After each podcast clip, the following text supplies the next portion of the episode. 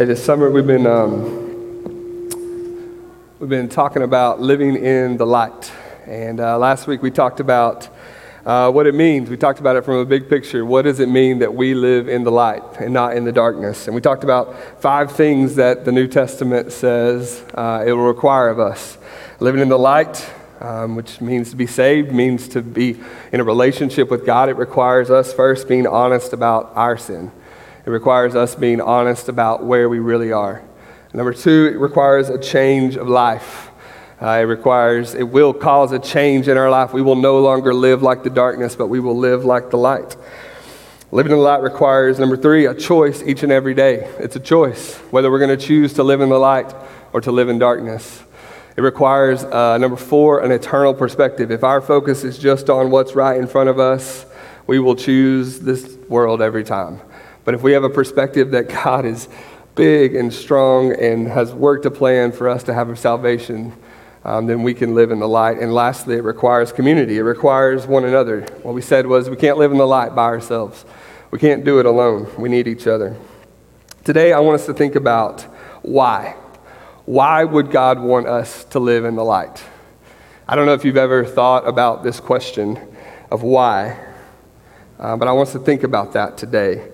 We've already seen how God, from the very beginning, was orchestrating this plan to bring people out of darkness and into light. He did it for Adam and Eve in the garden, right? They chose their own way, and God rescued them out of darkness and started a plan to save them. Right? We saw it for God's people in the Old Testament. In, in Israel, they, they went into slavery, which is a picture of darkness. And God rescued them out of darkness and brought them into the light. And He did it in the New Testament in Jesus for us right? That he sent Jesus to die on the cross to take our darkness so that we could live in the light, right? We've seen this over and over. But the question I want to think about today is why? Why would God want to save you and me? Why? Why does God want to save you? I don't know if you've ever thought about that question. Why? Why would God want to save you? Why would God want you to be in the light? Why would God want to bring you into the light? And so I want us to look at today what does the Bible have to say about that? Why God rescued us from darkness and brought us into light. I want us to look at what does the Bible have to say? And I don't know what your answer would be. If I polled right now, I can guess uh, what the first top answer would be. And that's what we're going to look at first. Number one, God brought us into the light because he loves us and He wants a relationship with us. Number one, God brought us into light. God saves us because He loves us, right? This would probably, if we polled right now, and I had to ask you, why did God save you? You would probably answer, go, mm, I guess because He loves us. That would probably be the number one answer. Look at Ephesians chapter 1, verse 4. He says this. He says that He, God, chose us in Him, Jesus, before the foundation of the world, that we should be holy and blameless before Him in love, He predestined. He chose us for adoption as sons through Jesus Christ, according to the purpose of will, His will. It says, In love, He chose us. He adopted us. He brought us out of darkness into light. It's love that motivates Him. Let's just preach John 3:16 again like we did last week. Look at it. John 3:16 says for God so loved the world that he gave his only son, that he sacrificed his only son, that whoever believes in him should not perish but have eternal life. And this is the easy answer. God brought us into the light. Why? Because he loves us, right? Because he wants a relationship with us. It, it, it, doesn't make it less true. It is true this morning. God loves us and he, he does want a relationship with us. The motivation that drove him to go the lengths that he did was love. And love drives us to do crazy things. Uh, I, am sure you all could tell stories. Uh, love drove me to do some crazy things to try to marry Maddie. I was all in way before she ever was, right? And I did some crazy things to try to get her to love me. and finally, I convinced her. Uh, and thankfully, right, because I'm known as Maddie's husband now, not Byron. Uh, and I'm from here, right? But love drives us to do crazy things. Love drives us to sacrifice and, and motivates us to go to extreme lengths for people. It, it makes us do irrational things that don't make any sense for us, right? Love motivates us to go above and beyond, and God's love is no different. It's even stronger and bigger, right? His love motivated him and drove him to go rescue us out of the darkness and bring us into the light, right? That's number one answer. Number two, God brought us into the light. We're asking this question why would God bring us into the light? Why would God save us? Here's another reason God brought us into the light so that He gets more glory and praise. God brought us and God saved us. God rescued us. He didn't just do it for our sake, He did it so that we would praise and glorify Him. Now, this one is way more abstract for us. This one is way more difficult to maybe wrap your head around this morning, but it's, it is prominent in Scripture that God is working this plan. He, is, he sent his son Jesus to die and save many so that he would be praised, so that he would be glorified. There's a lot of scripture we could look at, but look at Isaiah 43, verse 25. Isaiah 43 says, I, I am he who blots out your transgressions for my own sake, and I will not remember your sins. We see this a lot in the Old Testament. I'm saving you not just for you, but I'm saving you for me. I'm saving you for my glory, for my praise. Or look back at Ephesians chapter 1, where we just were, verse 4 through 6. He says, even as he chose us in him before the foundation of the world, that we should be holy and blameless before him in love, he predestined us, he chose us for adoption to himself as sons through Jesus Christ. Here it is according to the purpose of his will, to the praise of his glorious grace with which he has blessed us in the beloved. He's saying, We were saved, we were adopted, we were rescued according to his will, for his plan, for his glory, for his praise. It's not just about us. Or 2 Timothy 1 9, here's what he says. He says, Therefore, do not be ashamed of the testimony about our Lord, nor of me, his prisoner, but share in suffering for the gospel by the power of God Verse 9, here it is who saved us and called us to a holy calling, not because of our works, but because of his own purpose and grace, which he gave us in Christ Jesus before the ages began. Now, this one is way more abstract, but it is no less biblically true that God saves us for his glory. God saves us for his praise, so that he gets more glory and so that he gets more praise. God has a will that is not centered on you. And that may be the best thing you could hear today that the world doesn't revolve around you. If the world revolves around me, we are in trouble. If the world revolves around us, we are in trouble. We need somebody who is in control and has a plan and a purpose and a will.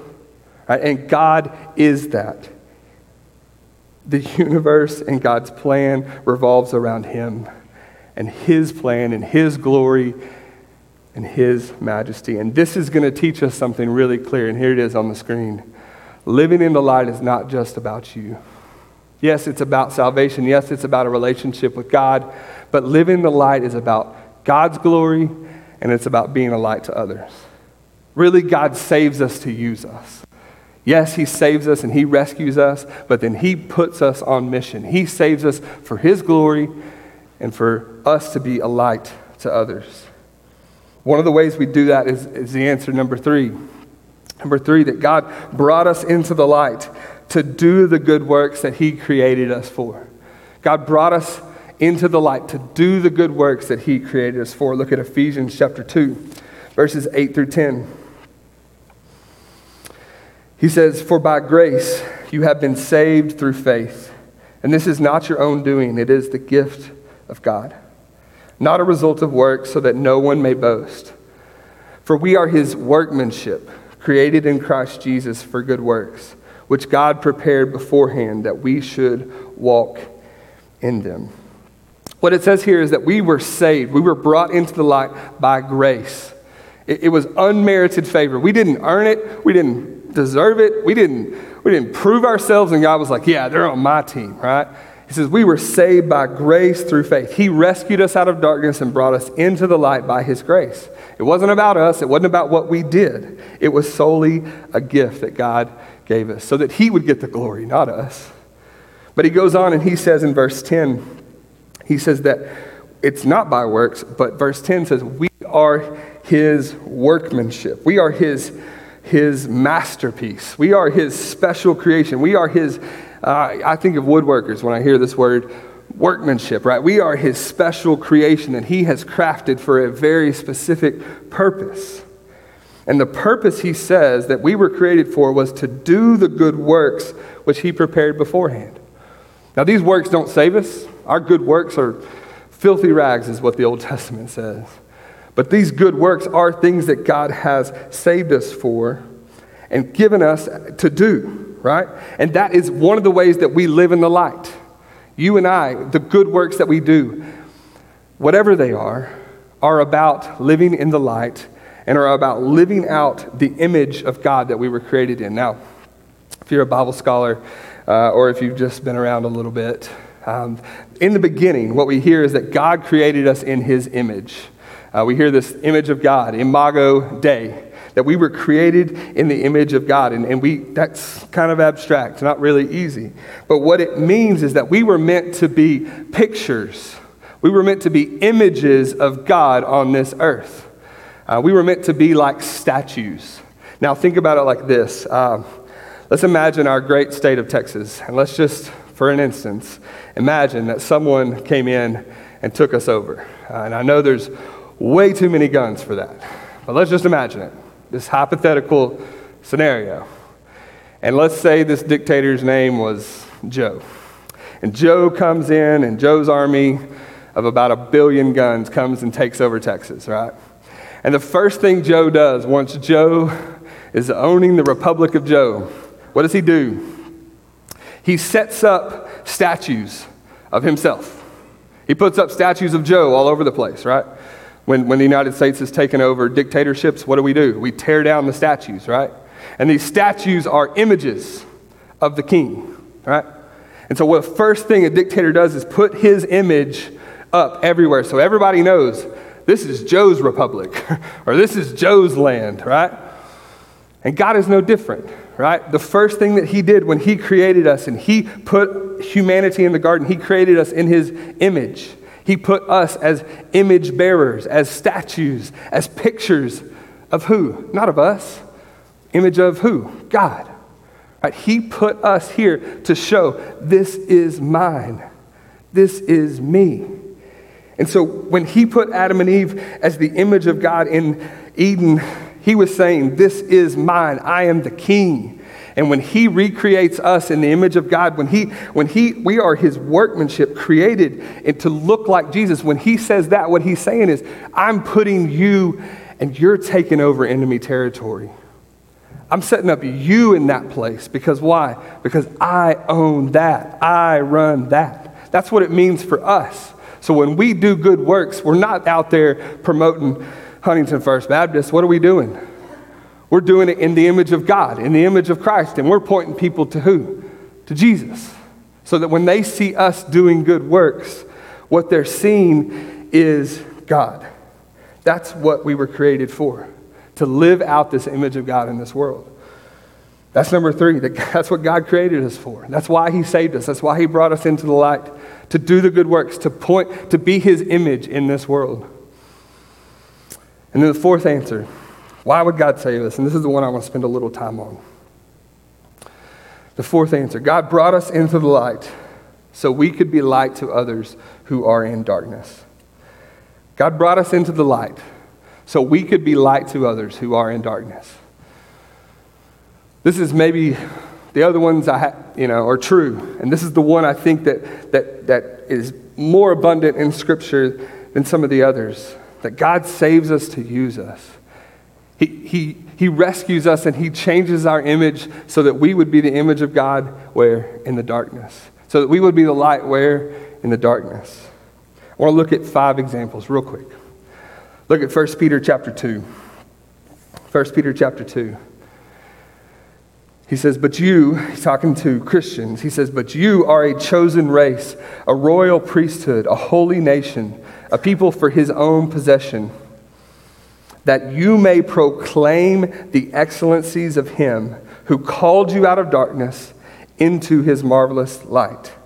Once you were not a people, but now you are God's people. Once you had not received mercy, but now you have received mercy.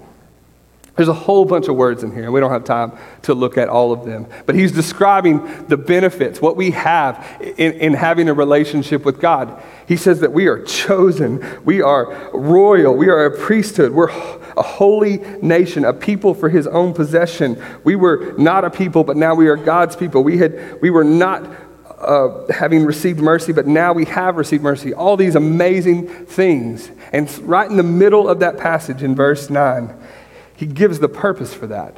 Why we're brought into light. He says, that you may proclaim the excellencies of him who called you out of darkness into his marvelous light. That's it. We were brought into the light to be the light. We were brought into the light to be the light. God saves us to use us. He doesn't just give us this new identity. You're chosen, you're saved, you're redeemed. Awesome. Now, you know, get in a building and hang out every week. No, he says you are called to proclaim the excellencies. It's not just about us, it's not just about working on ourselves or becoming the best us now, right? What he's saying is, I saved you to use you. We were transferred from darkness to light in order to be light in the darkness. Jesus says it in Matthew 5. Matthew 5, verse 14. He says, You are the light of the world. A city set on a hill cannot be hidden. Nor do people light a lamp and put it under a basket, but on a stand, and it gives light to all in the house. In the same way, let your light shine before others so that they may see your good works and give glory to your Father who is in heaven. Here in this passage, he says, You are the light of the world. Uh, and the only way we're the light of the world, Jesus has already said that He is the light of the world. And the only way we are the light of the world is if we are in Christ, if we are in Jesus. And so, what is our purpose? He gives two examples. He says, A city that's built on a hill is not trying to be hidden, right? You don't build a city on a hill so that no one knows where it is. You build it there to show everyone how great it is. He says, and you don't light a lamp and put it under a basket, right? We don't get this because we have electricity, but you get it during the freeze, right? Right? If you didn't have electricity for a week, right? Or we just, you know, whatever. But you don't light a lamp and put it in the corner. You don't light a candle and stick it in the back bedroom, right? No, you put it in the middle of the room. Why? So that it'll give off light, right? He says it makes, it makes no sense to build a city on a hill and then try to hide it, or to light a lamp and then try to hide it. That's not its purpose. And so, what he's saying for us is that we are in the light. Why? To be the light, to shed the light in the darkness, right? People, we have good news. The message that we proclaim, and I know the world twists it and says that it's hate and says that it's, you know, anti people and, and all these things, right? But the message that we have, that Jesus died on a cross to save us from ourselves, is good news. Because people have searched for it in all kinds of places and they haven't found it. And what we proclaim is good news. We have the best news. It would be a shame to light that candle and stick it back behind the organ, right? To stick it in a corner, to cover it up, to never speak about it. We have good news. We have the best news. And shame on us if we keep that to ourselves. Shame on us if we think that we are in the light, if we are not being the light in the darkness, if we don't proclaim that good news that we proclaim or we claim to have. We are meant to be a light in the darkness of Huntington, Texas. That is who we are meant to be as a church. We are meant to be the light. Think about Paul's testimony. Paul's testimony, Acts 26, he says this. He recounts how he was saved, and, and, and hearing him recount it, you can hear God's purpose on his life. Starting in verse 13 of Acts 26, he says, At midday, he's recounting this to a king who's about to probably put him in prison and never see the light of day. But he's telling him his story, the good news of, of what God has done for him. And he says, At midday, O king, I saw on the way, he's going to, to Damascus, right? A light from heaven, brighter than the sun, that shone around me and those who journeyed with me. And when we had all fallen to the ground, I heard a voice saying to me in the Hebrew language, Saul, Saul, why are you persecuting me? It's hard for you to kick against the goads. And I said, Who are you, Lord? And the Lord said, I am Jesus, whom you are persecuting. But rise and stand up on your feet, for I have appeared to you for this purpose. Here it is to appoint you as a servant and a witness to the things in which you have seen me, and to those which I will appear to you delivering you from your people and from the Gentiles to whom I am sending you to open their eyes so that they may turn from darkness to light and from the power of Satan to God, that they may receive forgiveness of sins and a place among those who are sanctified by faith in me. Paul was literally persecuting Christians. He's literally a Jewish terrorist trying to kill as many Christians as he possibly can. And God intervenes in his life and saves him, shows him the truth, in, actually in a big light, right? And he recounts his story, and so intertwined in his story is this idea that he was not just brought into the light for himself, he was brought into the light to be light to others, right? You see it so clearly. He says, God appeared to me, and he appointed me as a witness to to the Gentiles, he, so that they may open their eyes and turn from darkness to light. God saved him to use him. God knew what he was doing, and God saved you to use you. God knows all the places that you and I interact with darkness, and they're all different. God knows all the places, all the people, all the, all the connections that you and I have family and work and friends and all sorts of people that don't know Christ, have no hope in this world. God saved you to use you there. God brought you into the light so that you would be a light in those dark places. This was true in the Old Testament. Look at Isaiah 42. In darkness. This, this Isaiah 42 is one of the clearest prophetic passages uh, that are out there about Jesus and what he's coming to do as Savior. And after he talks about that, he comes to the people that he is going to save. And he says about them that they will be, in verse uh, seven, 6, that they will be a light for the nations. He's not, now think about this. This is Old Testament. And the Jews are, they, I don't, racist is not the right word, ethnocentric. They're only concerned about Jews. Everyone else is bad. Everyone else is outside of God's will. Everyone else is not, not good. And what he says here is, I am saving you to be a light for the nations, right? He's saving them for a purpose. Not just the Jews. He's not saving them for, the, for them. He's not saving them for the insiders. He's saving them for the outsiders, for those that are in darkness, for those that are not a part of the club, those that have no influence, those that are not, you know, privileged or elect or any of that. He says, I am saving you to be a light to the nations. That means everyone of every color, of every nation, of every creed. That God's love extends to all of us, regardless of our skin color or our national ethnicity or any of that. This has been God's purpose from all of time that He would bring people from all the peoples of the earth so that He would get more glory and praise. That's, that's why we send people to West Africa. That's why we, we pay what we pay and go through the trouble and the hardship. Because if, if, if we don't go, who will? That place is dark. There are no Christians. There is no hope. That's why we go. We go to be light in the darkness. It'd be easy to keep it for ourselves. It'd be easy to just choose to meet every week and just hang out in this room and have great music and smile and say hello and all that stuff. But if we do that, we've missed the point God's made us for.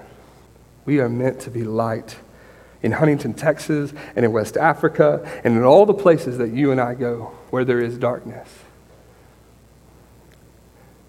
God brought us into light so that we would be the light. Let's look at one more example in Acts 13. In Acts 13, Paul and Barnabas are preaching in this place called Antioch. It's not a, not a, uh, there's no Christians at this point, but they're preaching in this place. They're missionaries. And so they gather at a synagogue, a Jewish uh, church. And they, they're there on Sabbath and they begin reading and preaching from the Old Testament about who Jesus is and what he has done. And they're telling about God's saving work, what he did in the Old Testament. And then they point it to Jesus.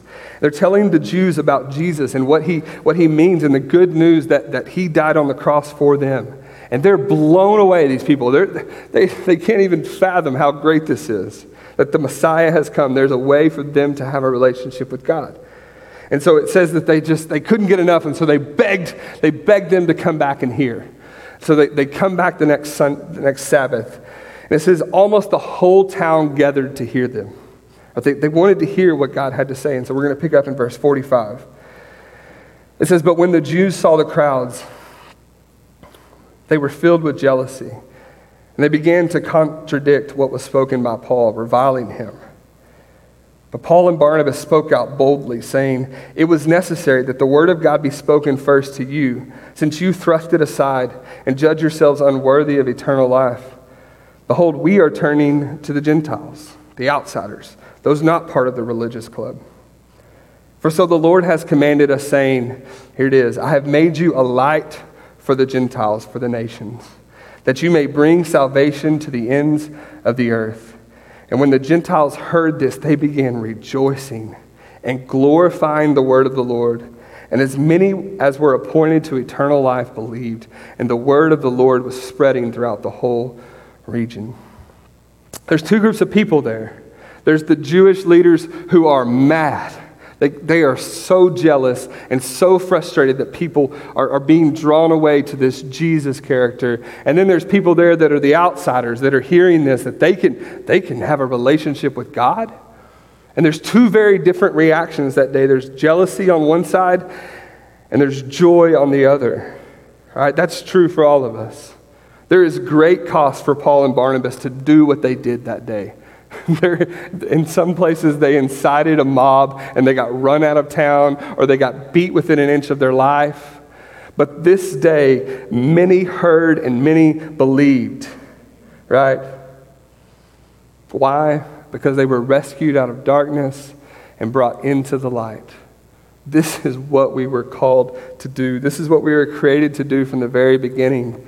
This is God's plan in the Old Testament. This is God's plan in the New Testament. And this is God's plan today that you and I were saved so that we could help others see the light. We are called to be the light in the darkness. Living in the light is not about us. We are not the center of God's universe. No, He is. And so we should, we should jump into what He's doing. And what He's doing is He wants to use us to be light in darkness. How do we do that? Two ways. How are we supposed to be light for others? Number one, sharing the gospel. And number two, living out our faith in public so that God gets the glory. Number one, sharing the gospel. We get so complacent, lazy, lax, content.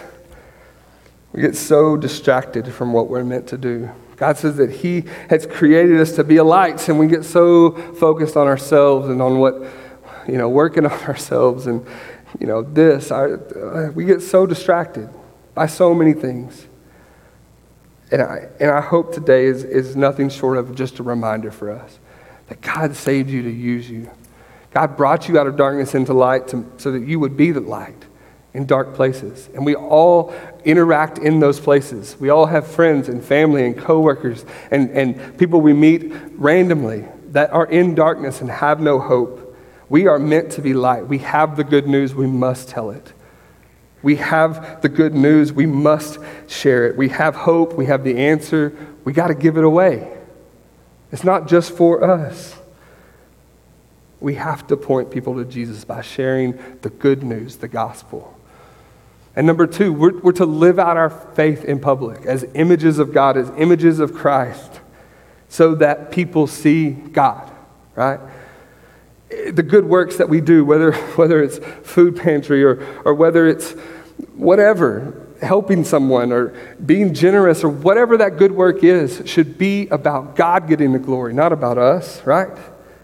And then we should open our mouths and talk about the excellencies of Him who has saved us. We have to open our mouths. We have the good news. We have to share it. Shame on us if we don't. God saved us to use us. God brought us into the light to be the light. Let me pray for us. God, we just confess that we are prone to get lazy and prone to get complacent and prone to just let the world revolve around us, God. And I pray that this morning, as we see it in your word, God, that we would see that, that it doesn't revolve around us. God, we would see that you saved us for a purpose. And you knew it from long ago, and, and you put us in specific places and jobs and families and in circles of friends and in positions and for a purpose. You placed us there as images of Jesus, to be the light in dark places, to give people hope, to give people good news. God, may we not keep that to ourselves. May we not cover that up. May we not hide that. May we be bold in our faith, God. God, I pray that we would be the light in the darkness. God, we love you. Thank you for that good news that you have saved us despite our works despite how, much, how many times we have rejected you. God, may we be bold to share that with the world, God. We love you. We pray all this in your Son's name. Amen.